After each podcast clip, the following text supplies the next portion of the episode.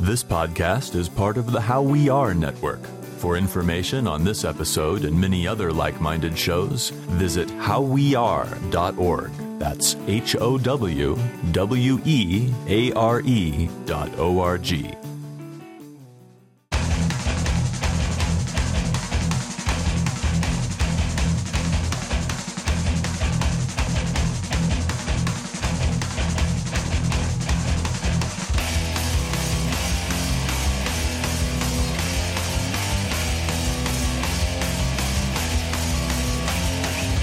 What's up, everybody? Welcome to another episode of 100 Words or Less, the podcast. I'm Ray Harkins, and I'm tired, really tired, because I'm getting over a sickness, a sinus infection. This was the longest I was ever sick, and it, it sucks. I know that's kind of an obvious thing to say, being sick sucks, but it demolished me. So I'm just now kind of getting out of that, and I'm ready to hang out again in real life. So fortunately, I was able to record a lot of these conversations I was having in advance, so I wasn't sick and getting other people sick. But, anyways, enough of that. First of all, thank you to those of you who donated to the fundraising campaign that we had going on in May. Uh, you know, a few of you decided to pony up the month to month cash, and I really, really appreciate that. Uh, for those of you that maybe missed out on that, it, it's it's ongoing. So uh, you can visit Patreon, P A T E R O N dot com backslash x purpose x and you'll be able to find some cool rewards there i'm giving stickers buttons you can potentially be a future guest on the show there's a bunch of fun stuff on there so you can contribute there but those of you that contributed i will start to get the reward stuff to you this month and you'll start to notice plugs as far as like the promises that i gave you'll start to notice those in the next couple episodes. So thank you. Let's get another order of business out of the way. I haven't even mentioned the guest, right? That's kind of silly.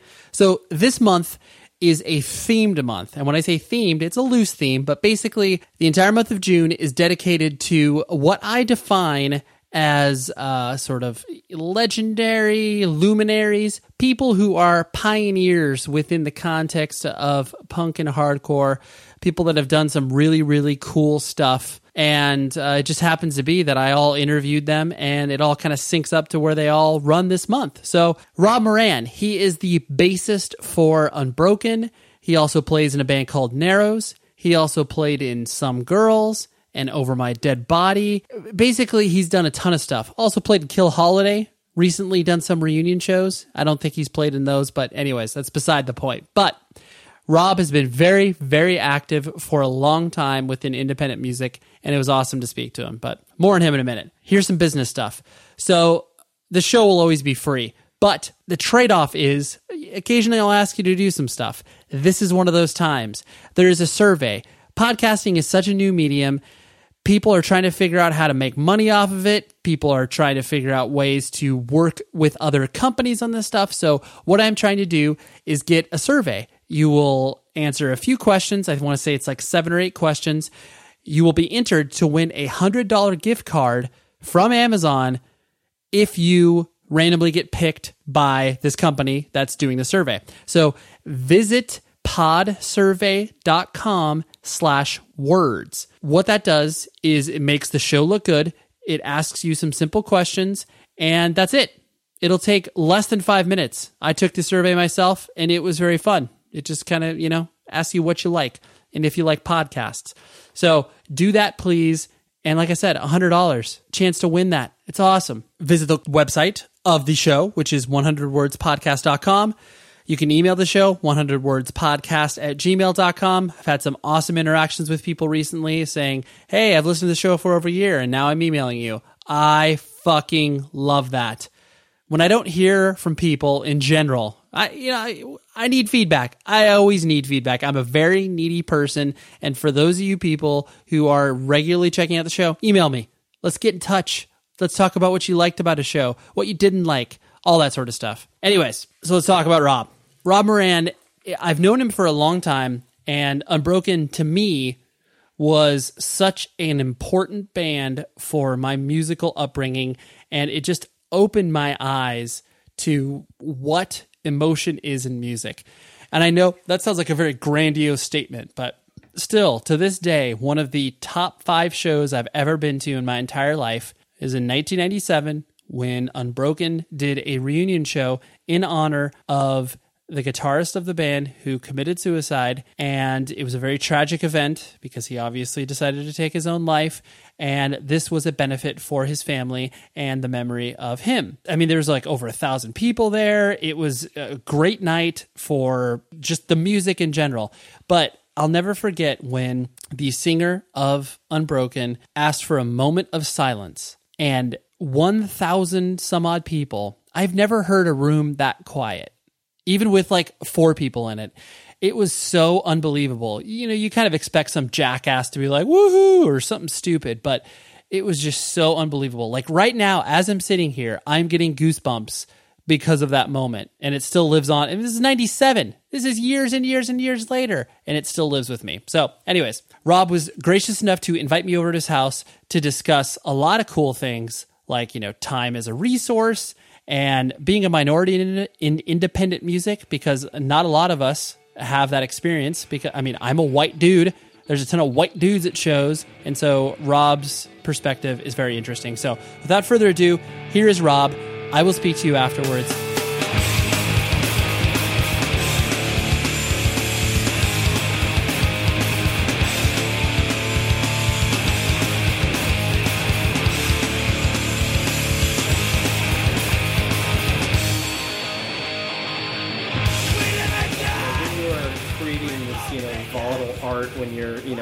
teenage years and you're expressing all these emotions and you're putting so much out there and then it's like being expected to be accountable for all of that stuff when you're expressing like yeah. it's it's hard to reconcile that as you grow older where you're just like Yeah. it, like yeah, like I mean I meant that at the time and it's still meaningful to me Exactly. but the the levels of interpretation that people take from it like I mean you can't control that Yeah, exactly. I mean, that's the same thing. I mean, you think about like the people that were just listening to those things, they had certain convictions or certain feelings about how the world is supposed to be Yeah, yeah. in their eyes. And as when you grow older, that stuff changes, but it was never documented anywhere. There wasn't right totally There wasn't Instagram, Facebook, Very- Twitter, very MySpace, important point, yeah, yeah. And or you didn't put a record out or a demo, and you were just a someone who. It's still important that you were part of that scene, but you didn't have any documentation of your convictions or feelings or. or right you're So, ch- yeah. you're changing opinions yeah that's I mean that, that's so you're you're changing opinions without having to have it documented. Yeah. everyone else is like, this is who we are, and you Right. know, I'm 19, 20 years old, and this is the way the world is supposed to be. In some aspects, I, I agree that, with exactly what you just said. I mean, its stuff is still meaningful and it's still important on some level, but it's not my life. Yeah, yeah, yeah, yeah. Yeah. And what I've noticed too, it's like especially within the context of being involved in you know the DIY independent Mm-hmm. music community, it's like, like when I mean, and you can even do you know extrapolate it into like a larger you know whatever movies and all that sort Yeah. of stuff. Once you put it out there to the general public, like you you you can't take you don't you don't take any ownership of it No. because it, it's at, it's out in the world. Other people are going to do what they want with it, Yeah. and your original intention of it doesn't matter. Yeah, it goes from being your art to our art. Like, Yeah. I mean, and that's exactly what happens. I mean, it's you have this idea of like this is what it's supposed to be, Mm-hmm. and unless you decide to take the route of like, well, I'm just never going to talk about it, and it's so vague, and I don't care what you think because I know what it really means. Right. And you never stake put a stake in the ground and say this is what this art means to me whether it's music or film or you know, drawings whatever and if you never do give an interview and, and Yeah. actually convey no this is what it's supposed to mean then you know that's the only way you can really keep it Right. Yeah. That, that's the only way that you can like at least uh, you know control the conversation around it. Yeah. Like because otherwise, uh, yeah. Otherwise, yeah. When you're being cagey about it and intentionally cagey because you're trying to control that. yeah It, yeah, that's that's when it that's when it becomes the public starts to perceive where it's like, oh, that person's like difficult or like I don't know, like they seem like a dick or like whatever. There's all those yeah, yeah. implications that get put Yeah. on that. but maybe they just don't want to convey anything they just know what it means to them and and that's good enough for them and, Right. and whatever people decide to take from bits and pieces of the art Mm-hmm. um, or the music or whatever and some people are really good at being that way i mean i'm I can be vague in some sense. In other aspects, it's like, no, I want to talk about like what I said or, or Right. I want to address this. Yeah. Yeah, I, you know, I don't have any problem addressing it, and other people want nothing to do with addressing anything, and just like I don't care what people say. And, Right, right, right. right. Well, that's one, one of your favorite artists of all time. Like Morrissey is obviously this point in his career now, where it's like he he, he says everything to provoke a reaction. Yeah. Like, and and it's just so funny because it's like at this point, no one should be surprised over anything he says, no, but they are. But yeah, people are like, I can't believe he said that about the, the, the massacre in, in, in Denmark, or like, he said this about you know Asian countries, and Right. it's just kind of like he's. I don't know. It almost feels like he's just kind of lost in this like music limbo, and that's one way to keep his name in. I don't know if he does it out of the, the need to feel relevant because Sure. he, he's will always be relevant. So Right. he doesn't need to say these things. So I don't know why he does. Yeah, And- no, it's. It, I mean, it's true. Yeah, to, to to say these things to provoke a reaction, to get people to talk about him, which will obviously pay atten- like get people who might not pay attention to him. Yeah. just as a musician in general. Yeah. but yeah, it's it's but people do regardless. So Right, It's yeah. like I mean, you're he, right, he right. can at this point he can sneeze and people will pay attention to Yeah, it. Like, yeah. oh, he's sick. he's Oh, an icon. wrong? You're fine. Yeah, Yeah, yeah, yeah. Like, and that's it's true. I mean, even when he he was sick and having to cancel shows, I mean, Yeah. It was a huge deal. Like, Oh, is yeah. he dying? Why is he canceling? He can't sing. Like, Right. He's in the hospital for five days. Like, what's going on? The band and crew are sick. Like, Yeah. it- does everyone have this crazy virus? Like, what is going on? You know, that's he is so iconic at this point. He can literally be sick and it makes the news. Like, Of course. And so, and I get that maybe he just feels like, hey, I don't care. These are my opinions, and I'm going to express them. And and maybe that's just him as an artist saying, fine. Right. You know, I, I hadn't said anything for 25 years. Now I feel like talking about everything. right. Yeah, you Maybe that's his new art. I don't know. right, right. Maybe he's just yeah. Maybe it's just like it's entertaining to him to put stuff out there to be like, let's see how far this can go. Yeah, yeah. I don't know. So you you yourself, like my my own personal introduction to you and inter- interaction was uh, yeah. I mean, was, I was at the tail end of when Unbroken was originally around. I didn't see you guys because it's like I started going to shows when I was about like.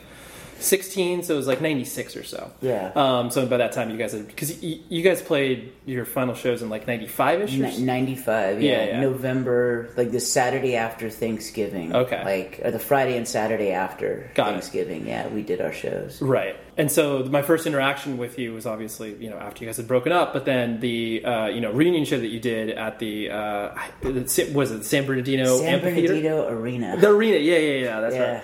right. Whether it was like a time and a place for me personally, but it was just, it's still one of those, show, like, you know, if I were to be like top 10 shows of all time, it's like Yeah. 100% there. And I think it's just so weird because almost anybody that you talk to that was at that show probably shares that opinion. yeah It was emotionally charged.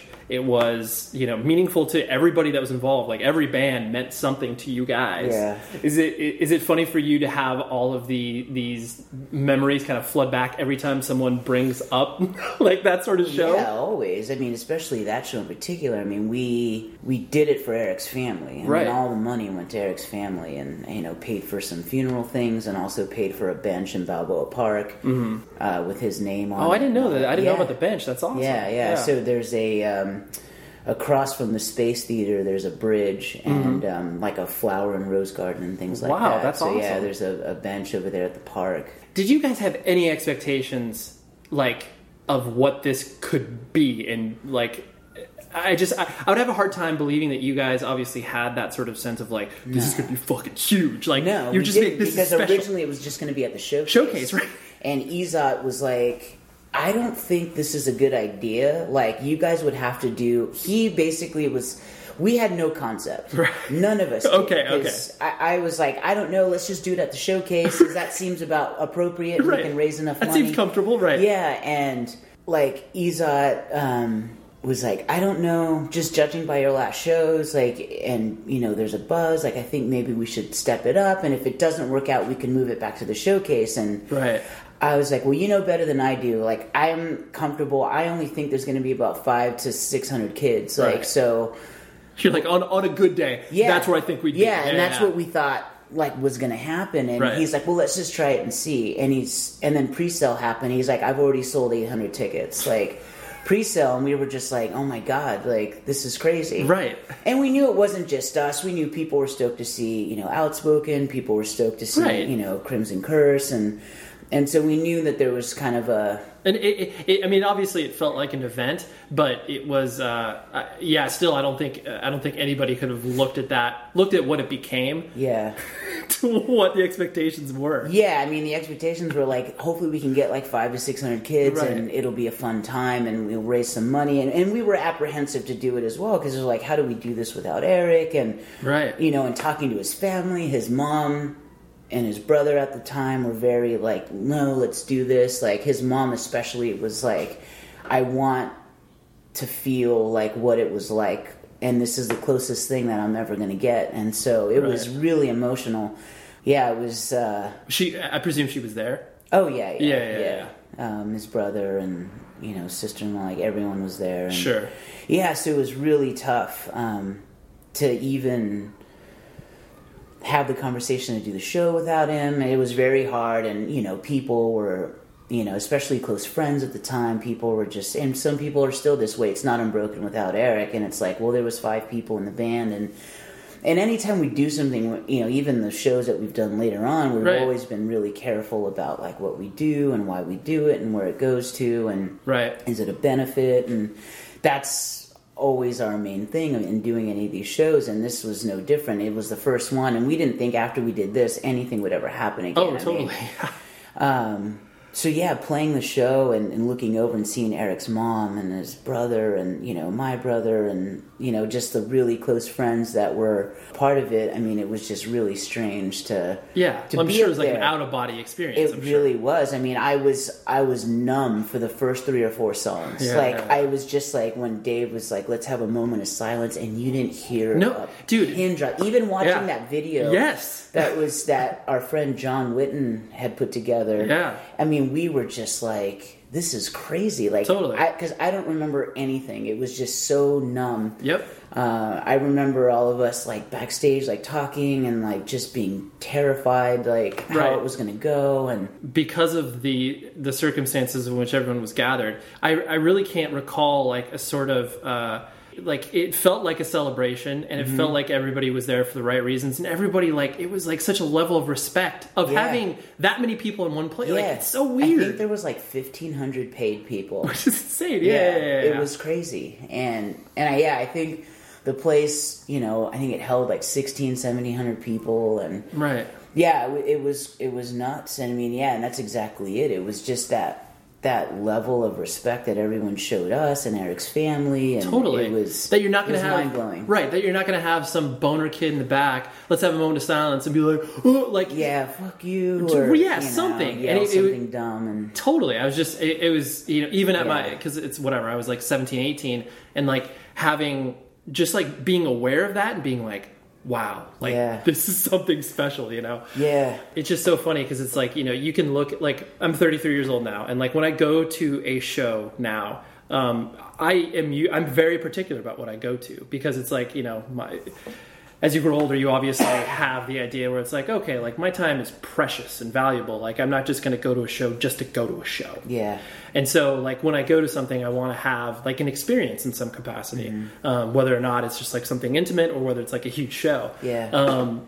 and so, like it, it's it's been difficult to like replicate that sort of that that feeling that that show evoked, and like not only myself but everybody that attended. And so, I don't mean to belabor the point, but it was just one of those Yeah. things where it's like it just. I hope that that most people have that sort of experience in watching a live concert or show, whatever they want it. Like it's just such a it's a rare thing yeah. to like bottle it up and be like, this is what it is. Yeah, I, that's how I felt when uh, when Negative Approach first came back, and they and Todd Tyler, like the show got canceled at the Glass House with them and Big Business and the Right. Melvins, and Todd Tyler was somehow able to finagle a VFW hall show, and it was Negative Approach. First show ever in California, Right. Like ever. I mean, they broke up on tour before they got here in like 82, 83. right, whatever. right, right.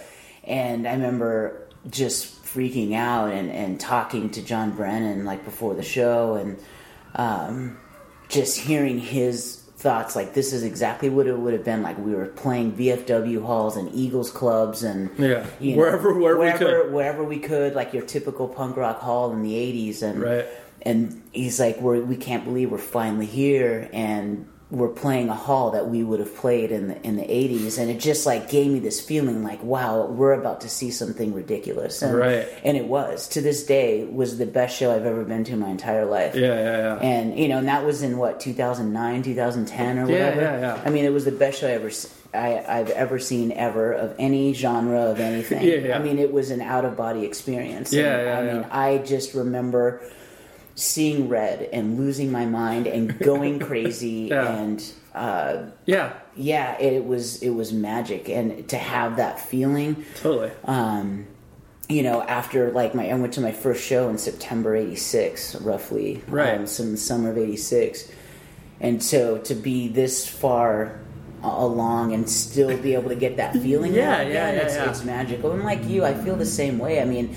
I can't go to every show because I just have so many things going on. Of and course, it's like li- li- life fills up, and Yeah. it's not. You're not going to be able to go to three or four shows a week. You're Yeah. lucky to go to like you know maybe one or two a month. If, yeah, if I'm lucky. right.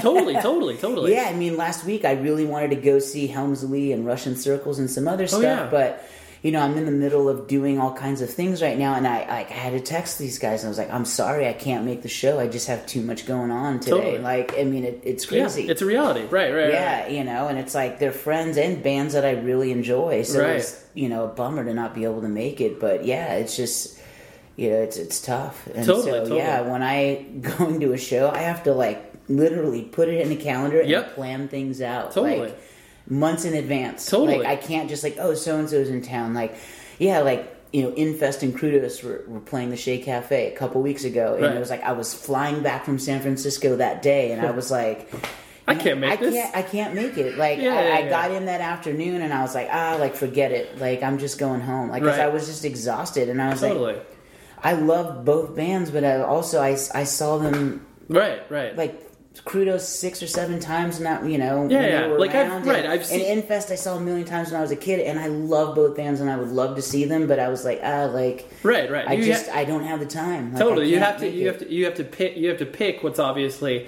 Yeah. Because it's not a matter of, of, of growing old. It's just like I said. It's the the time, the Yeah. time that it takes. Where it's just like Yeah. I know that if I do this, I'm going to be worthless for the next like two or three days. Yeah. and like to these things that are important to me as well. Yeah, yeah, exactly. and I, you know, it, it, yeah, Yeah, it's about prioritizing. yeah. Um, because you, so you yourself, you were born and raised in San, in the Chula Vista, San Diego Yeah, area. San Diego. Yeah, born Okay. and raised here. And the uh, what was your family structure like as you were growing up? Because uh, your brother, your brother Audie is younger than you, right? Yeah, he's three and a half years younger. Okay, so and you were the eldest. So yeah, it's yeah, you- it's just us two. Yeah, so just me and my brother, my mom and my dad, and you know, we grew up pretty poor. Uh-huh. Um, What were your parents doing for work? my dad was just like construction guy. Sure. Um, you know, rent, you know, doing tile work and Okay. doing block walls and Sure. cement driveways and, and that type of thing. He just ran his own handyman stuff and Oh, nice. got Yeah. work when it was available, and then when he wasn't working, he would just like kind of do stuff around the house. And Right. um, my mom was a cashier Okay. um, at a grocery store Sure. for, for a long time. Wor- working class family. Yeah, Yeah, pretty yeah. much. Um, yeah, and we just kind of moved around a bit, and then moved um, uh, to to this house that Mm-hmm. we're in now. Uh, moved here in uh, like the mid '80s, Okay. like 85, 86. I was might, might have been '84 because I started going to elementary school across the street. Okay, yeah, yeah. So yeah, we just kind of moved around, and then eventually settled into this house, and Uh-huh. yeah, so it was just you know working class, like not. What sort of what sort of kid did you did you find yourself being like? You know, did you find yourself gravitating towards sports? Like, did you you know like what what were you, what were you starting to get Yeah, into? I mean, it was instantly music. Really? Like instantly. The only things, only sport I liked, I loved soccer growing up, and it's Uh-huh. the only sport I still enjoy Still follow, today. right. Um, and and football, basketball, baseball. Like, yeah, I played with my friends, you know, on the playground and whatever, but it wasn't really my thing. I mean, Mm-hmm. my thing, I was obsessed with music when I was a kid.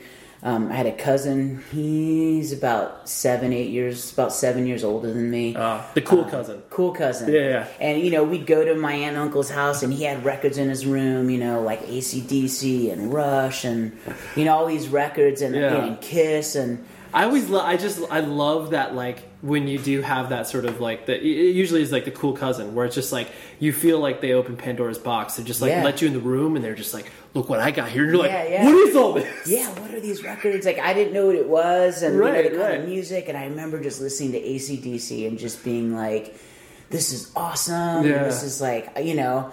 And I was like super into that. And then um, I. And I was, you know, I was about six, seven years old, and then um, in '79, Kiss was coming to San Diego. It was the Dynasty tour, um, and my cousin was like 15 16 Uh-huh. something like that and his parents didn't want him to go and my dad was like well i'll chaperone him like if you guys want like We'll make you know, this a family thing. yeah, Yeah, like yeah. we'll go and i had no idea i was even going to the show my dad told me we were going to a san diego's clipper game a basketball team Yeah, game. yeah.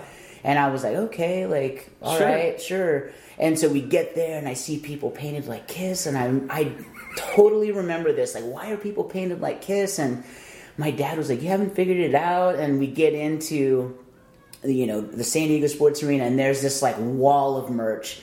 And I was like, "What the?" Heck? Yeah. I, I just remember my mind exploding, like, "Oh my god!" What I'm not even at the show. This is insane. Yeah, yeah. yeah, and I was just like freaking out, and and so you know, and then I got to see Kiss, and I was seven Right. years old. That was my first show, um, and I was just hooked on music. I was like, I want to, you know, learn how to play music. and- Okay, so yeah, that was the immediate that was step. the immediate like, okay. step. Like, I want to learn how to play music, and you know. So then, when I got a little bit older, like my parents saved up some money and got me drum lessons. Nice. Um, and there was a neighbor. Drum lessons, not guitar lessons. They went for the drum was, lessons. Was drum I you- wanted to be a drummer because I Okay. loved Peter Criss. and- Okay. so the next door neighbor needed um, a bunch of tile work done and a block wall built. Okay. And my dad was like, "Well, if I do the," and he, the guy worked for a music distribution company. Oh, dude, bartering. Yeah, so my dad was like, if I do this, you know, will you get the kids a guitar and like a drum Yeah. set or something? And he's like, yeah, you know, so my brother, my my brother and my dad, like, okay, like we'll learn how to play guitar. This was like a couple years later. I think I was like 10, okay. 10 11 years old. Um, yeah, I might have been 12. Yeah, it was like a few years later. Yeah, yeah. And so, you know, all I had was like a drum pad, and my parents would give me drum lessons, and then I would go. I had a snare drum and a drum pad. Okay, and that's yeah. how I learned how to play drums. Um, so then they did work for this guy next door, and um, my dad got a drum kit and all that stuff. So I started to, you know, to, to Play around with that, Yeah, yeah. play around more. But but when I was a kid, um, third, fourth grade, my parents were like, okay, you got a good report card. Like, you know, do you want you know, you know, do you want money? You know, they were just trying Yeah, to come with some reward. And Of my mom's course. like, "What do you want to do?" And I was like, "I want to go to the record store." So my parents took me to Licorice Pizza, and the first records I bought was ACDC, Dirty Deeds Done Dirt Cheap, Yeah. Uh-huh. Blondie the Tide Is High single, and I Come From the Land Down Under Men at Work single. Those are the first three records I bought. That's incredible. Yeah. it's incredible that you had so you like you like you're a focused person. Obviously, it look you just you with had certain this. things, yeah. with certain things, other things, I'm a, ask my girlfriend. I'm like, like Right. all over the place. But you're just like the, to, to have the wherewithal to be like, yeah, I'm gonna, I want to go to the record store and Yeah. pick up some stuff. Yeah, that's yeah. awesome. Yeah, I was in third grade and got all that stuff. Um, fourth grade, I remember for a report card, my parents, I was obsessed with Adam Ant, obsessed with Adam Ant when I was Yeah. in fourth grade, and Def Leppard. Those were my. How are you? bands. How was this stuff getting MTV. into your head? Okay, yeah, Yeah, like my parents like finally got cable, and I was like, oh my god, like you know, MTV was around, Yeah, yeah, and yeah. Um, I was just whenever Consuming it, yeah. consuming it. Whenever my parents like weren't watching TV, I was watching MTV, or I was in my room listening to records and like buying like Creem magazine and Sure. all these like You couldn't get enough. Input. yeah, yeah, yeah, yeah. yeah. And then I remember um, I got a good report card. My mom took me to um, Licorice Pizza again, and I got. Um, I remember getting Pyromania by Def Leppard and Mm-hmm. Kings of the Wild Frontier by Adam Ant, and I was obsessed with Adam Ant. And I remember it came with like a thing to join a fan club. Oh, sure. So my mom helped me fix send the thing. So I sent the Adam Ant fan club thing, and like two months later, got like a autograph Welcome photo, packet. Yeah, yeah. a bumper sticker, a button, like a letter, like all this stuff, stickers, an iron-on patch. Like I was so stoked. Oh man, Um, it's it, it's the the concept of like your parent. Like I'm sure your parents were just were stoked that you were into something because that's Yeah. essentially what parents want Yeah. like identify their kid's passion and just be like, all right, let's let's foster this somehow. Yeah, and that was the same thing with my brother. I mean, Yeah. he was super into music. I'm sure you guys I just- was I mean, into you- music, and that's why we're so close. I mean, Right. we we've always just been super into music, and Sure. that's just been our thing. Right. Um, and yeah, I remember taking the record to show and tell for school. Like, hey, and my teacher's like, okay, like, and I remember playing Rock of Ages like in show and tell in fourth So grade. good. I love it. Kids are bringing like their, you know, their teddy bear, their baseball Yeah. bat, or whatever. You're like, here's a record. yeah, and it was cool because I had a couple friends that were like into like you know heavy metal, and that's how I started finding out about Maiden and Judas Priest and Motley Crue Right, and like all these bands and. Um, yeah, and that was like kind of how I started Yeah, my started- obsession with music, and my Sure. parents were always really, really awesome about it. That's cool. to me and my brother. Like they were just always.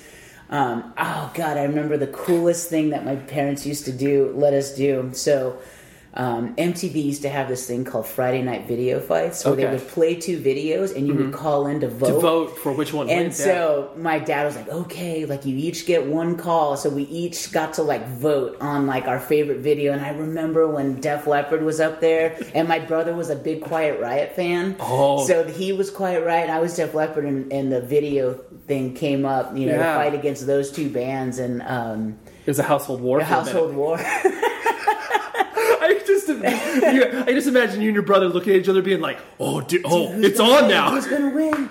yeah. So my brother and I were like super. Always grew up super close. It's cool- We were just so into music. That was yeah, our thing. you know? it's cool to hear that. Like I said, that your parents like because you're, uh, I mean, Hispanic, correct? Yeah, Like, yeah.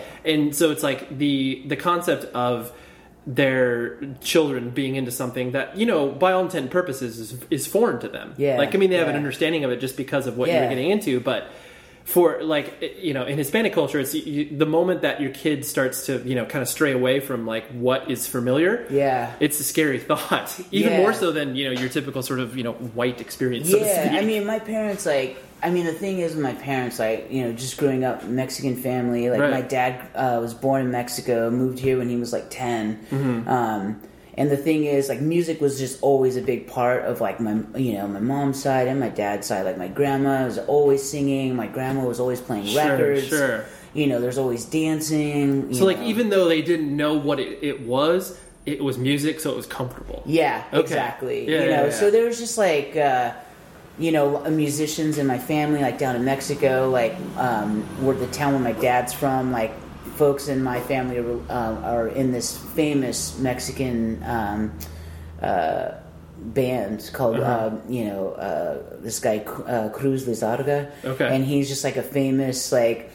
Mexican folk musician, like Nice. you know, from the fifties and sixties, and Sure. his son and family like still carry on like the band and and some of my relatives are in that band That's amazing. yeah, Yeah, yeah, so yeah. there's just always been kind of like the music thing yeah going it's on the strand in your dna so to yeah, yeah, exactly. So exact, it's exactly what you said. I mean, it's kind of something that even though my parents didn't get it, Mm-hmm. they kind of understood that it was just music, and that was you know, Right. like when I would do something bad, my parents wouldn't say like no TV or no. They, they would literally take my records away. Oof, yeah yeah crushing blow It was so. Oh God, I remember. I got a horrible. This is seventh and eighth grade. I really started diving like just headfirst into punk and hardcore, and you know, just Right. I became so obsessed with it. Like I just didn't even care about Yeah. schoolwork. My thing was like going to the record store and after school and just hanging out there and learning, reading album covers and looking Sure. at record credits and. That was my homework. That was what I was obsessed with. And my parents, I got horrible grades in seventh and eighth grade, and they would just take my records away. And one day I found out where they hid them, so I would take like four or five records out and I hide them under my mattress, so when they weren't around, I could like listen to them. yeah because you're like they're not taking inventory Yeah. they don't know what i have they just knew that you know they just there's a pile of records. They didn't know that four or five were missing. You know, right right right that's amazing Yeah. Um, and so then so then as you started to dive into you know punk and, and hardcore and stuff like that because was was Unbroken Unbroken by all intent and purposes like your first band? No, my Okay. first band ever was this band called Caustic Humor. Okay. Um, it was uh, me, uh, my friend Chris's little brother, and this other kid Martin, and Mm-hmm. all these guys were dudes I hung out with because they all lived by my grandma's house, um, the other end of Chula Vista. Okay. and my grandma lives, and all these guys kind of lived around that neighborhood, and Mm-hmm. so I used to hang out with them, go skating, and, and we started decided to start a band. Um, we used to practice here in the garage. and, Okay. um, You played yeah. drums, I presume? Yeah, I played drums. Yeah, Nice. the band was like, you know, we were like super into like mentors, GG Oh, Allin, sure, Circle sure. Jerks. I mean, we never did anything crazy, but that was just like you know we were just that was the inspiration point. yeah, right, we were just kind of into those bands, had dumb lyrics, but like it's funny. I'll never forget. There's the most amazing flyer for this show that we played in Chula Vista. It's no for an answer, Inside Out, Hard Stance, uh, Reason to Believe, Caustic Humor. You guys are just like, hey, here we are. Yeah, we, and we were terrible. I mean, we were like all in junior high, like Sure. ninth grade, and yeah, had No business playing that show. Yeah, no business playing that show whatsoever. But the thing is, is that a friend of mine had access to this venue. He was like, "Oh, we need a band to open. Do you guys want to open?" We're like, "Sure." Sure, and? I was stoked because I liked all these bands, but we were like such a sore thumb. But yeah, we played like the craziest shows. Like, Yeah, just because your friend had access to that. And you're like, sure, yeah. yeah. I need, a- need a local opener. yeah, we were a local opener for a lot of like funny bands. I mean, we played with like you know Amenity and Chain of Strength, like. You know that's and that's how I got to meet like a lot of those. Yeah, people. I'm sure that's how your community, because you guys were obviously so young. Was it? Was there like a novelty factor Oh, with yeah. the bands that were just Oh, like, yeah. who, who's this? Look at little Rob over there. Like, Yeah, pretty much. Yeah, I mean, who's this little Mexican kid over there? Yeah, pretty much. Yeah, I mean, we got to play with you know um, Cringer and Stikky and uh, Crimpshrine, like a bunch of the Lookout bands. Right, and, right. Um, that's how I met like Chris Dodge, who ended up doing Slap a Ham Records. Right, It's, right. Um, uh, how I met, you know, Cringer turned into J Church, you know, Lance and all those people. It's how I met a lot of those people because I, you know, we were just these young little, you know, eight, ninth grade kids playing in this horrible punk band. Right. But people were just cool and just gave us a chance to play all kinds of shows. Right. And right. it was great. My dad would like load up his construction truck with all our gear, drop us off, and then after the show, come pick us up and take all the gear. That's so cool. I love. I, I just. I, I love that the context in which that's in, where it's just like, yeah, they're the because I mean it's like you can see just the idea of like bands being like, oh, what are what are these kids doing? And just like, oh, like that's cool. Like, Yeah. yeah, we'll accept that. Yeah, yeah, pretty much. And so, as you started to uh, matriculate through high school, um, like, so did I presume that you know music was still like the focal point? School was like whatever, and you were just kind of like Yeah. giving it lip service. Yeah, yeah, yeah. Right. Floating through high school and, you know, just, you know, ditching school because, you know, whatever. Like, I remember, oh, like, there's a show on Friday, like, you know, Chanin instead are playing uh, Spankies in Riverside. Mm-hmm. Riverside, sure. So we would, like, ditch school, like, at noon and then, like, just drive on out up there, sure. And tell my parents, oh, I'm going to stay at so and so's house or we're going to go skating. And we, like, they didn't know. And, like, we were just up in Riverside. Like, um, they did Yeah. the same thing, like, um, you know, Judge and uh, and oh god, some Yeah. other bands played the country club um, in Reseda. Reseda, sure. And and my parents were out of town, and I was supposed to be watching my brother, but I was like, oh, you need to stay at grandma's house, and and I took the car with a boatload of friends, and my brother was so mad the next day when he found out we went to Judge because he was like, why did you guys go? Like, Right. I'm gonna tell. And they were playing the next day at my friend's garage. Judge Okay. was, and so we were like.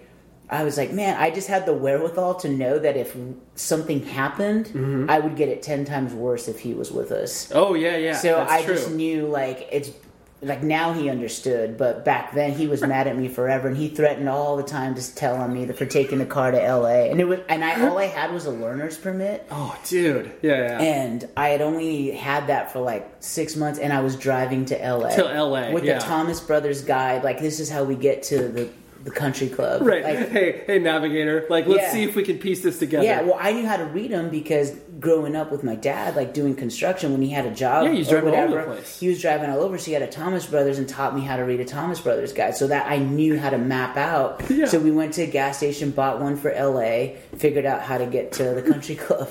It's so good, so Yeah. good. I love that. I love that your mentality with your brother is basically just like, uh, just this. This will be better in the long run. Yeah. you don't understand it now, Yeah. but this will be better. and he got to see Judge the next day in a garage. yeah, you're fine. You're with fine. Chain and some other, and that you know, so right? whatever. Yeah, it was, better. It balanced out.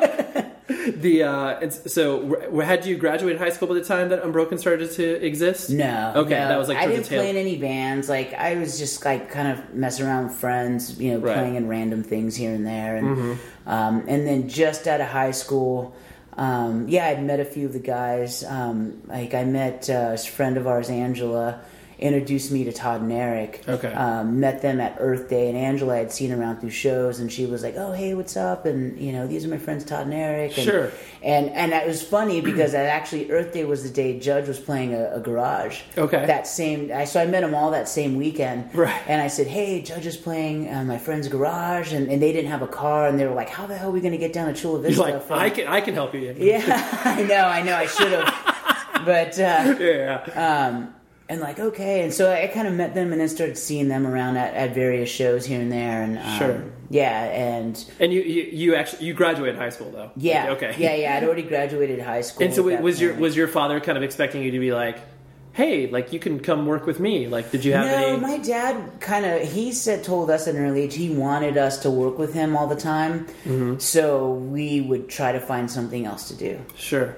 And he they always wanted better for us, and you know, like most parents, you know, Mm-hmm. They want Want better for their kids. they want better for their kids and so he you know had that mentality and and so i got a job silk screening right out of high school Oh, i went to rop and learned how to silk screen and Sure, sure. so i would make all kinds of cool shirts like turning point shirts i would make all these like cool shirts like for us and all our friends and it's funny i still have all the film from the shirts that i made back all the, all the, the bootleg shirts. Yeah. Oh yeah, yeah. I'd make like two or three of them just for my Of brother course, yeah, yeah, yeah. or whatever. You know, I started working. I was working at a silk screen shop and and you know doing that stuff. And you know, my dad was happy because I found a job like right out of high school. And um, but yeah, I started doing broken and working random jobs. Silk screen place. I worked for airline travel agency, delivering tickets all over San Diego. Like Oh yeah, yeah. When that was a thing, right? Right. yeah, yeah, it was a thing before people like could just Book online. book yeah, yeah, exactly. print a Yeah, yeah. So people were like, okay, and yeah, so they gave me a company car, and I would just drive around, Just drive all around. over San Diego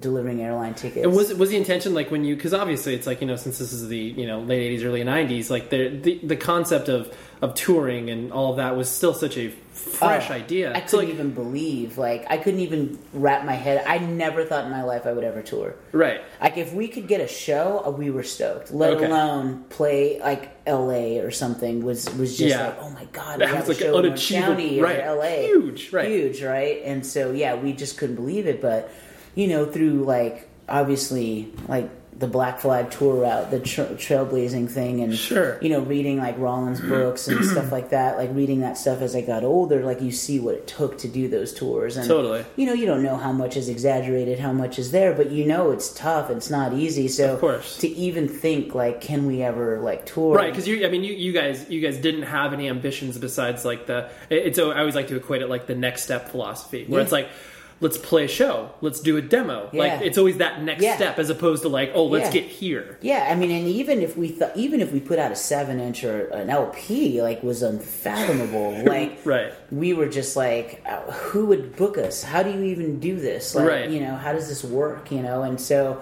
I mean, thankfully, like bands like Amenity, Sure. like were able to do it, and that was so inspirational to us. Like, wow, Amenity was able to tour the U.S., and they, that's how you know they met, you know, all the Judge and GB, all the New York people, and that's how they met the Seattle people, like Ron Brotherhood and some of the Undertow guys when they were little kids, like they were all Sure. our age. Um, and that's how like Amenity was responsible for kind of starting to form a lot of these connections that I ended up later Right. kind of coming Being able to utilize, being right, able to right. utilize. And so Well, in San Diego too, like it was always it's always funny just because San Diego is always like it's not it, it's it's referenced now like now obviously in the context of independent music because so much has come out of it. But it's I imagine at the time it was just like San Diego like where's that? It's not Orange County or LA. Like yeah. Yeah, that's kind of was like, don't they have a zoo? Like that was kind of the isn't that where. SeaWorld is? Yeah, that's kind of the extent of what San Diego was, and I mean, to a large part, I guess it still is to like the general public. But now Sure. people kind of know, you know, know what the city is. But Right. yeah, so the con, the, the the trying to wrap your head around even leaving San Diego to play a show was just un- unfathomable. Right, Like, right. You're just like, wow, I can go somewhere, and Right. and I'll never forget. Like you know, we sent a demo to Hartsfield. It's terrible, Right. Terrible. like it's unlistenable. Unlistenable, right, right. It is unlistenable. We had a different singer at the time, and and then somehow like we played a show with like Strife and some other bands. They came down, and those dudes were like, yeah, like Mike really likes you guys. Like you have a good show. Like he might want to put you out. And we were like, what? Like he wants to put a seven inch out. So we were like, we were just tripping out. So we played a show, and Mike was like, yeah, I think I want to work with you guys. Like you know, I'll be in like let me call you in a couple weeks and sure enough, like a week or so later he he called me and Yeah. I was like, I want to do seven inch, like book some you know, let's try to book some studio time, like write some songs, you know, whatever. Right, right. And so and then he got us on the It's for Life comp, then got us, you know, to time to book seven inch and Sure.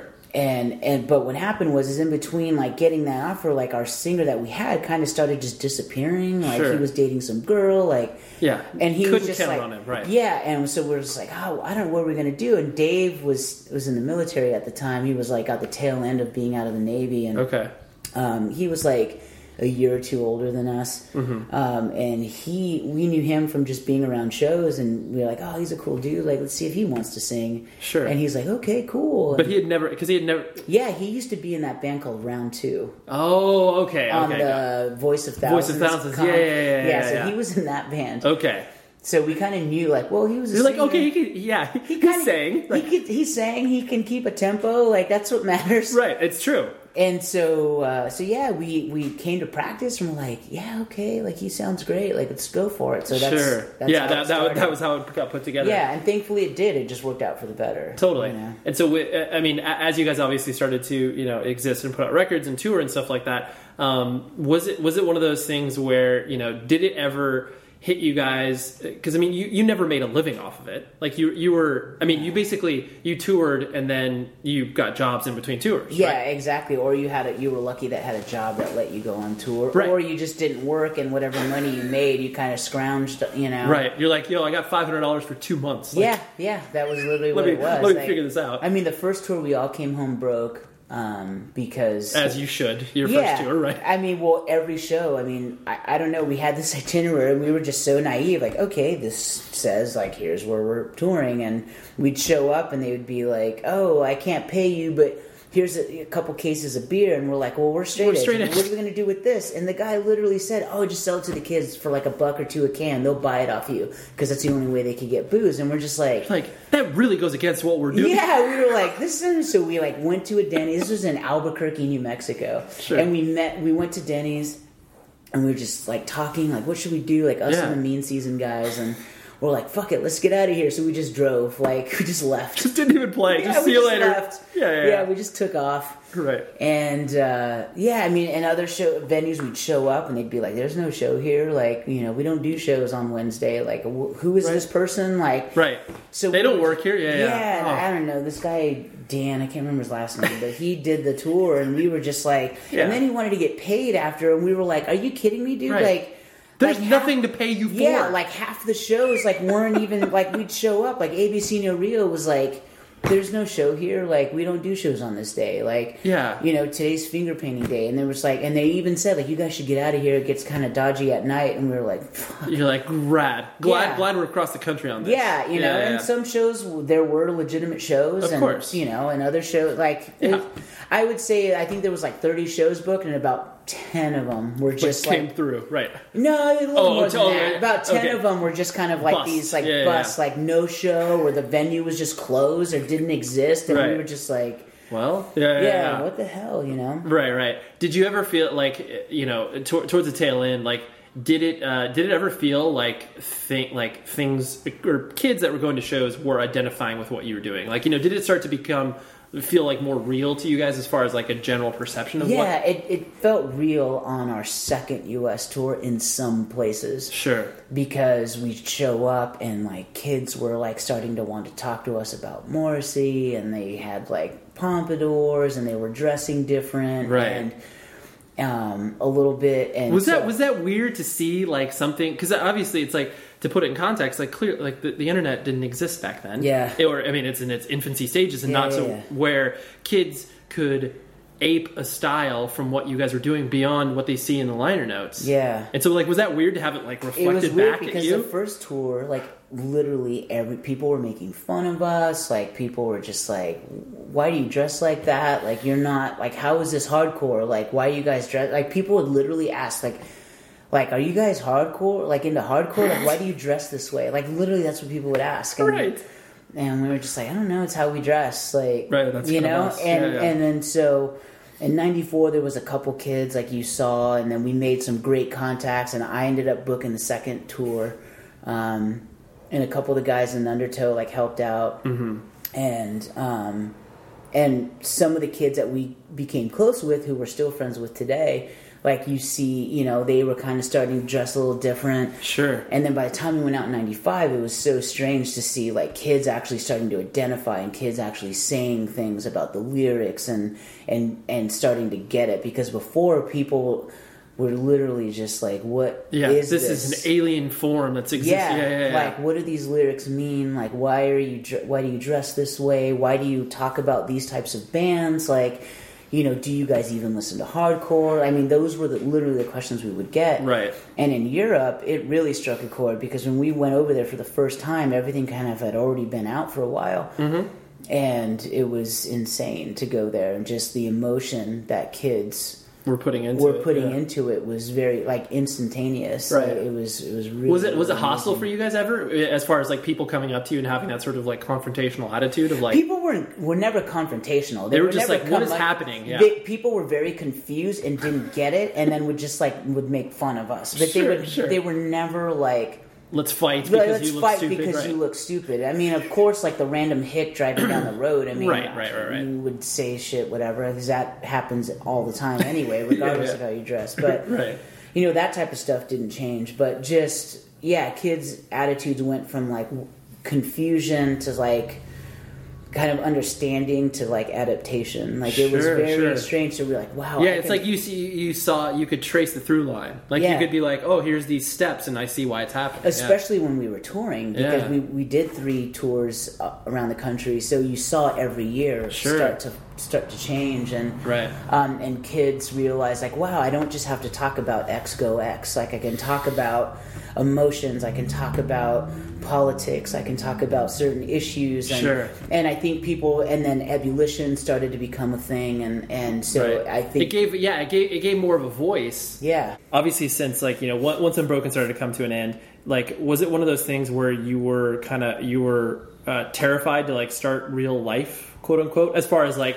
Like oh, like I guess I got to enter the working world. Like, what do I got? Like, No. where did your I mean, I don't think it was terrified. I just Mm-hmm. like, to be honest, I just wanted a break yeah from music, and I know Steve and I kind of started Kill Holiday towards the end of Right. Unbroken, and and even that, like, I was like, oh, you know, first seven inch was cool, and then we started writing other stuff, and I was like, I'm not into this, and Mm-hmm. you know, it just wasn't my thing, right?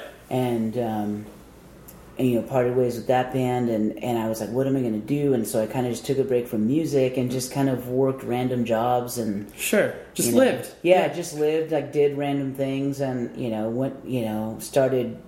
I was already going to a lot of goth clubs by Mm-hmm. that point. Like I started going like 92, 93, like pretty heavily Mm-hmm. to those types of clubs. Excuse me. Yeah, and um, so I just started going to more and more like goth clubs and shows and Right. started a goth night and you know in the late 90s and just was DJing that and Right.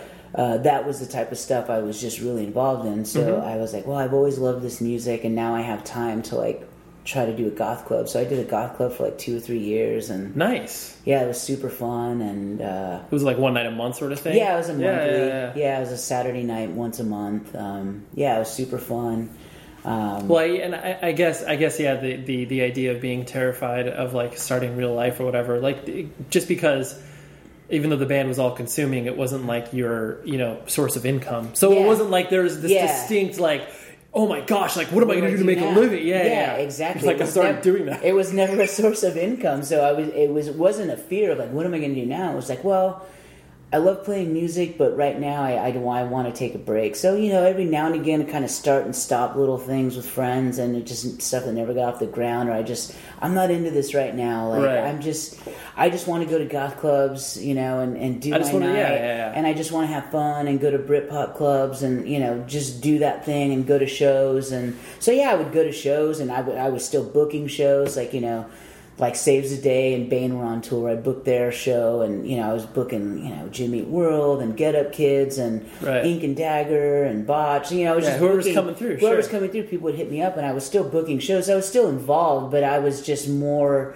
I didn't feel like playing music at that point. Mm-hmm. Yeah, for sure. Yeah. Um, and so then the, the you know kind of what we were alluding to in uh, some of our earlier conversations was you know as far as like the live music experience and still like getting that like getting that rush of like oh this is why I, part, I participate in this. Um, it's hard to still care like as you Yeah. grow older because it, takes more and more.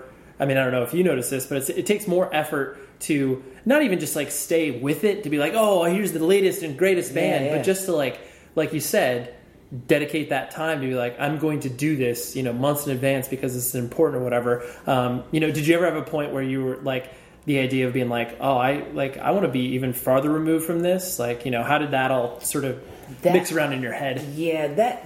I mean, that kind of happened after some girls. Like I, you know, I did over my dead body, and that Yep. was fun. And I left that to start doing some girls. And then, like as soon as I recorded my guitar parts for the album on Epitaph, I had to move to Seattle Right. uh, for a job, and I, I couldn't really continue on. And they wanted to go more full time, and I was like, well, then just get another guitar player and yeah it is what it is, you know. And so at that point, I really took a break for three years. I didn't want to play music. I wanted. Sure. I sold everything but my bass, um, and all I wanted to do was just. Uh, you know, listen to music, and I would go to shows, but that was kind of the extent, you know. And Right. um, and yeah, I would, I still mail order records to this day. Like, I, you know, I don't keep up on everything because I just don't have time, but I still know a lot about modern hardcore bands, and I still, you know, keep up on on you know trying What's to buy records when I can. Yeah, Right. and what's happening in general, and you know, there's some you know great local bands that are going, you know, that are that are present and and uh, is that- it so you, you feel like that's just out of like your own desire and need to like find stuff in general or is it just like out of habit like you know where does that I, that's a great question. Yeah, I don't yeah, yeah. know. I, I, it's probably a little bit of everything. I think Sure. part of it, I feel, part of it, I feel I'm generally interested, and I want to hear what people are doing, and so I still buy records, and you Right. know, um, and so that's that part of it's habit. Like I just like collecting records, so it's just a habit to continue to buy vinyl of bands that I like. Right. And then part of it is I I I don't know why. I guess I just feel this mild obligation to support, and so I um, will help out and Right. by You'll buying stay a record. connected, I- right. so I stay connected to the scene on some level.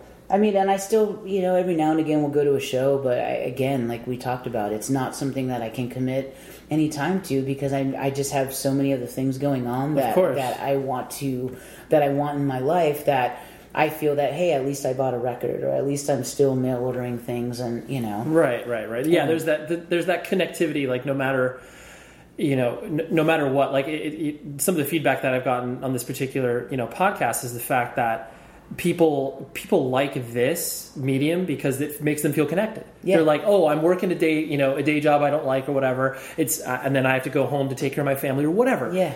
That this is like a connection and like buying records. It like Yeah. no matter how small it is, it's still a connection Yeah. because of all of the life obligations that yeah, get thrown that- on you. Exactly, and that's exactly what it is. And and I, I guess I never really asked myself why I still buy records. And Yeah, now that we're dissecting it, I guess these are the three reasons why I still yeah, buy records. No, for sure.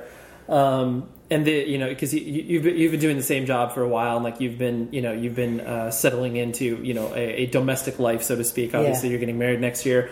Has it been has it been strange for you to um, be so connected to something that is so youth driven over time, and kind of like how how you feel like you fit within all of that as far as that's concerned? Like you know, someone someone will look at you and be like.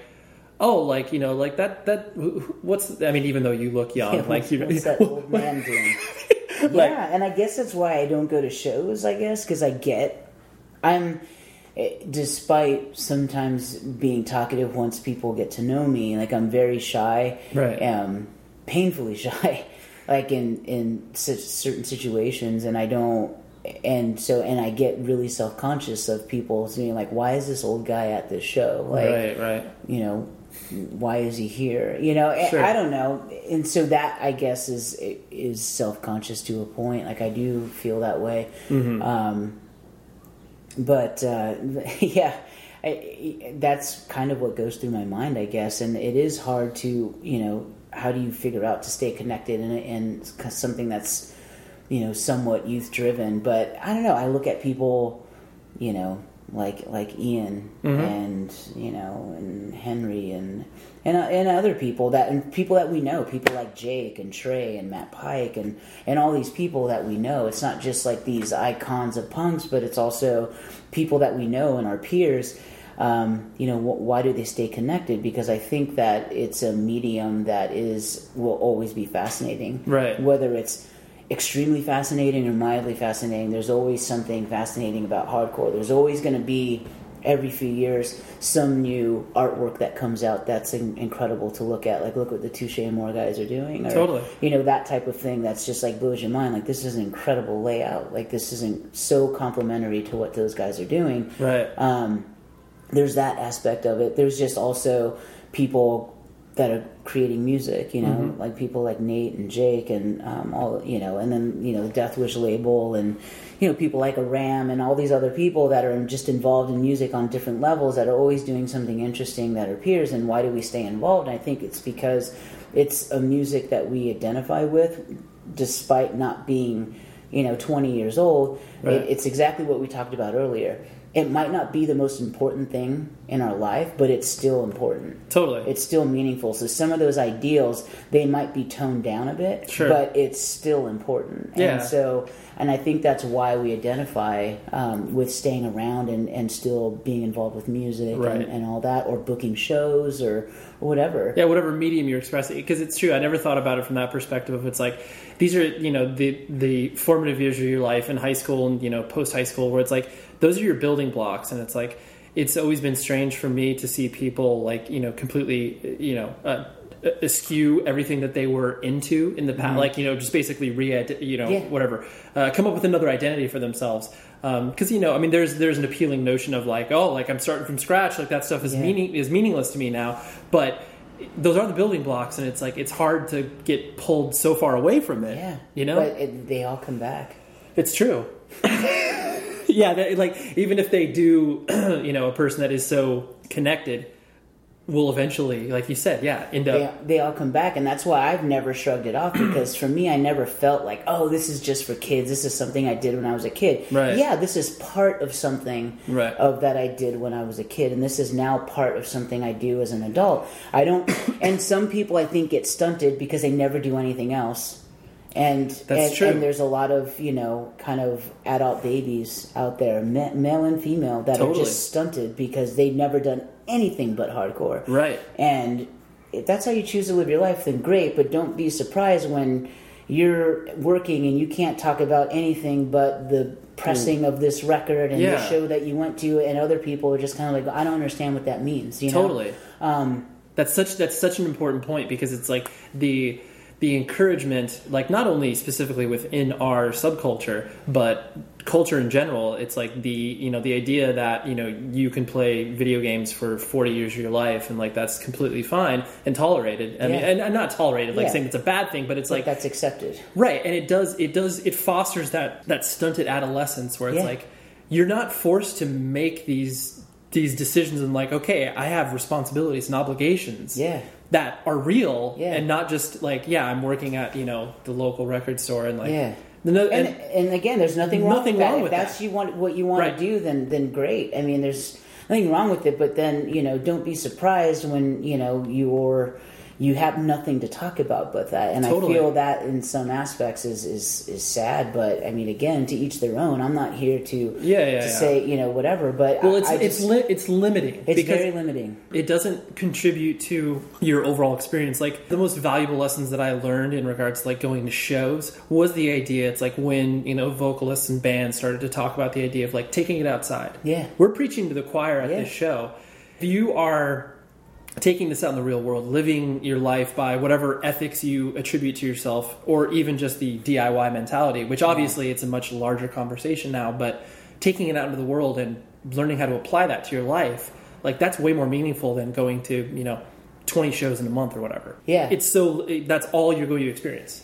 Exactly, and I and it's I just feel that if you take it outside of the hardcore arena, then you actually have the chance of having a more meaningful impact. You might come across someone that doesn't know about certain things and might get interested, or or whatever the case is. But but that's exactly it. I just feel that sometimes people get stunted because they don't move out of that arena um, on on any level, not just like Yeah. you know society as a general but just on any level and it's just that it's kind of weird to me i guess Right. um, you know where i don't think i'm i'm better than anyone because i've done certain things in my life or whatever it's just to each their own and if that's how you choose to live your life like don't be surprised when eventually you know your fr- the only people you hang out with are these 19 year old kids and 20 year old kids and I mean, what what do you have in common with them besides music and Totally. This kind of idealistic point of view of the world, and the world is not perfect, and it's not idealistic, and it's a mean place on on some levels. And Right. if you just stay in this little safe environment, I don't feel that you're equipped to handle what is really out here. Yeah, no, no, it's it's a such a with with age comes obviously perspective, and it's difficult for a seventeen year old person to like comprehend that. But it's like the there can be there can be lessons learned on where it's like okay, like I I don't have to be this like this.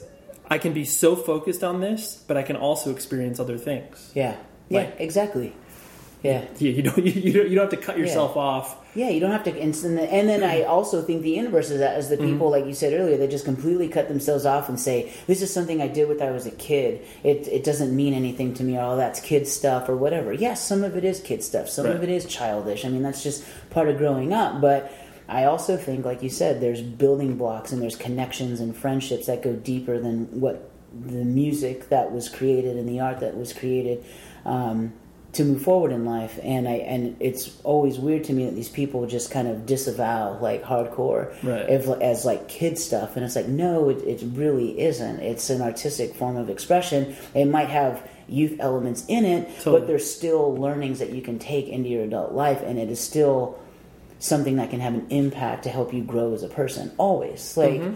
you know and I, I, just I that that pisses me off actually more Sure. than the people that that kind of just stay stunted. I mean, I find that kind of weird and sad on some level. Yes, so, something that you don't identify with. right? Yeah, but I also think that people that just disavow hardcore and just say, "Oh, that's something I did when I was a kid. It doesn't mean anything." Like, how can you say that? Like, the experiences you got are experiences that people will never have because they never got to see these bands or dive off a stage in that manner or sing along and, and actually feel a part of, of somewhat of a movement. And, and so, eh, yeah, that part always was upsetting. To me. Yeah, it rubs you the wrong. Still, I can I can tell Yeah. even talking to you right now. Yeah, like yeah. it's it, it triggers that emotional response of just like because you you know you yourself feel so protective over what it is that you've been involved in, and so it's like when you see someone kind of you know crap all over it. Yeah. there's that immediate just like well why why are you doing that? Yeah, and it's not just crap on it on the you left and came back. It's Right. you know crapping on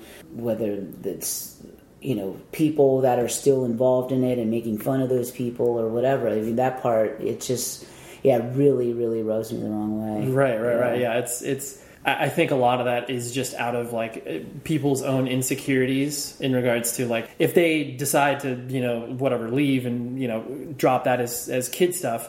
Um, the the implications of whatever they're moving on to is supposed to be quote unquote better and a more Yeah. like oh like an adult experience or whatever. And then they look back on their that that ex, that experience that they've left you know independent music for and they're kind of like oh wait a minute like that was pretty important. But I can't. Yeah, I can't say that. Yeah, yeah.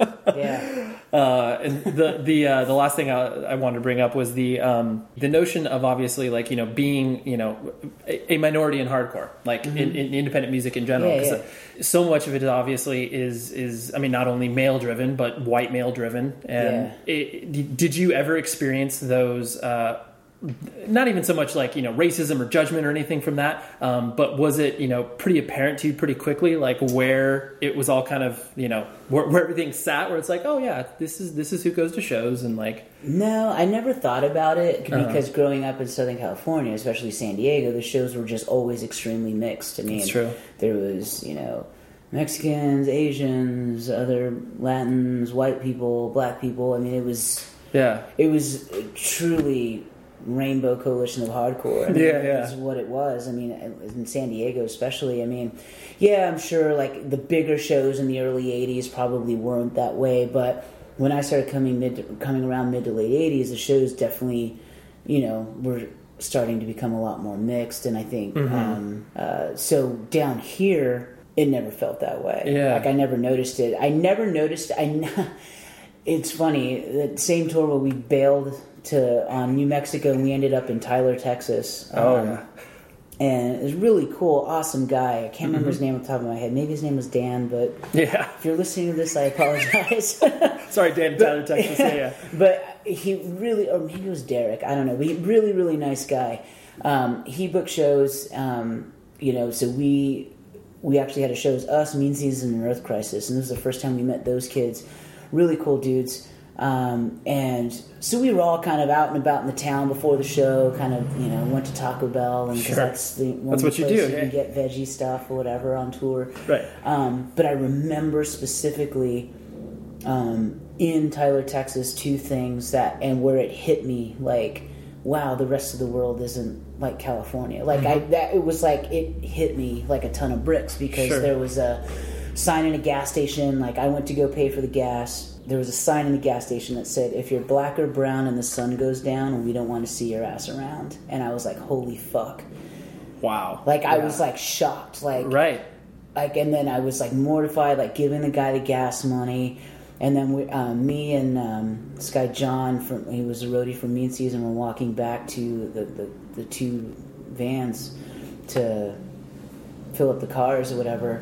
Um, this hick truck with a gun rack, a whole bit. Two dudes and a girl drive by and like you know faggot, you know. right Of course, we flip them off, and then they turn back around. and they want to fight, and then everyone piles out of the vans, and they're like, "Oh shit!" And then they just Bailed, right. So that was kind of the first, and that and that happened all within like five minutes yeah, within a couple minutes of each other. So it was just very like, "Oh shit, this is really weird." And Right. then you know we were hanging around Tyler, and the and the uh, the civic center Mm-hmm. there, the courthouse had a plaque dedicated to the Confederate. How proud they were that they had the largest Confederate Army contingency that side of the Mississippi. Mm-hmm. okay So we were just like, this is not the place for us. Like we all felt weird. Like right it was. yeah it wasn't just you the rest yeah yeah Everyone's kind of whoa, and then they started telling us, "Oh yeah, they have Klan rallies here," and so we were just like, that was the first time I felt like, wow, my scene isn't like other scenes, and you know, Yeah, there's yeah. very interesting dynamics going on in other places, and and that was the first time that you like yeah then- you noticed right and right. that was the first time I noticed. And then from it's weird, but from every show on, I kind of noticed like, wow, like I, right I'm kind of opened brown your, person here, and it opened my eyes, and it was like very strange to me, like to be like, wow, I'm not, right you know.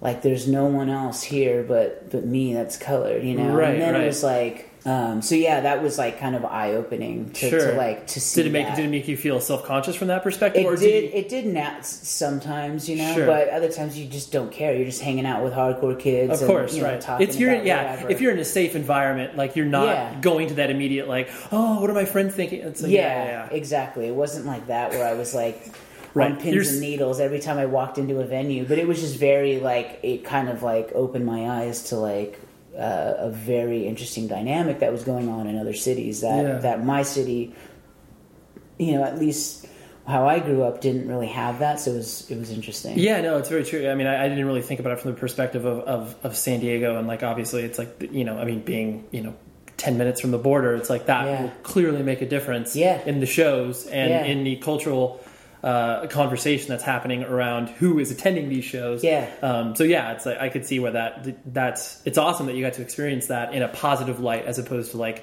you know going to shows not to say that it was like it ever in Yeah. orange county or la Yeah. but it's just like there's that element like of anybody who because essentially you you're you, you get into a subculture and so you're you're a minority in a subculture Yeah. and like the- Yeah. it's like you're drilling down yeah, I'm further drilling like down like deep into like the the rabbit hole of like the subculture of like right and, and, and then and then you're straight edge and then there's another layer there's Yeah. another layer of like of Yeah. of, of It was already like punk, Right. Hardcore, straight edge. Yeah, like, totally. You know, You're further advancing. like, Yeah, yeah, yeah. So it was just this like, yeah, how deep does the rabbit hole go? And totally it went totally. pretty deep. yeah yeah for sure well i really appreciate you hanging out and doing this, Yeah, and this yeah. is- No, thank you. It was great. I had a really good time. that's fun me too Yeah. All right, so there we go. There's my conversation with Rob, and I just feel so lucky. I feel so lucky that this podcast has given enough credibility for me to be able to speak with certain people. Rob is fortunately a friend, and I've known him for a long time. But it's just so nice to be able to sit down with a person for an hour and just just hash it out, just have a lot of fun, discuss a lot of things, get into some comfortable and uncomfortable ideas. I, I relish the opportunity that I, I, I have with this, and it's because of you, the people who are downloading this thing and giving me feedback. I'm feeling very uh, very appreciative. Thank you for giving me the opportunity to talk to these people, and for you check it out and listen to me babble on for about an hour each week. So thank you very much. Our producer for this show, as always, is Tom Richfield. Visit propertyofzach.com, visit 100wordspodcast.com, and next week, Dave Verillion. He is the vocalist for Botch, legendary within the metal hardcore scene. And uh, yeah, just so excited to bring that conversation because he was just a, a great dude. Never met him before and was so excited to uh, just mix it up. It was great. So until next week, be safe, everybody.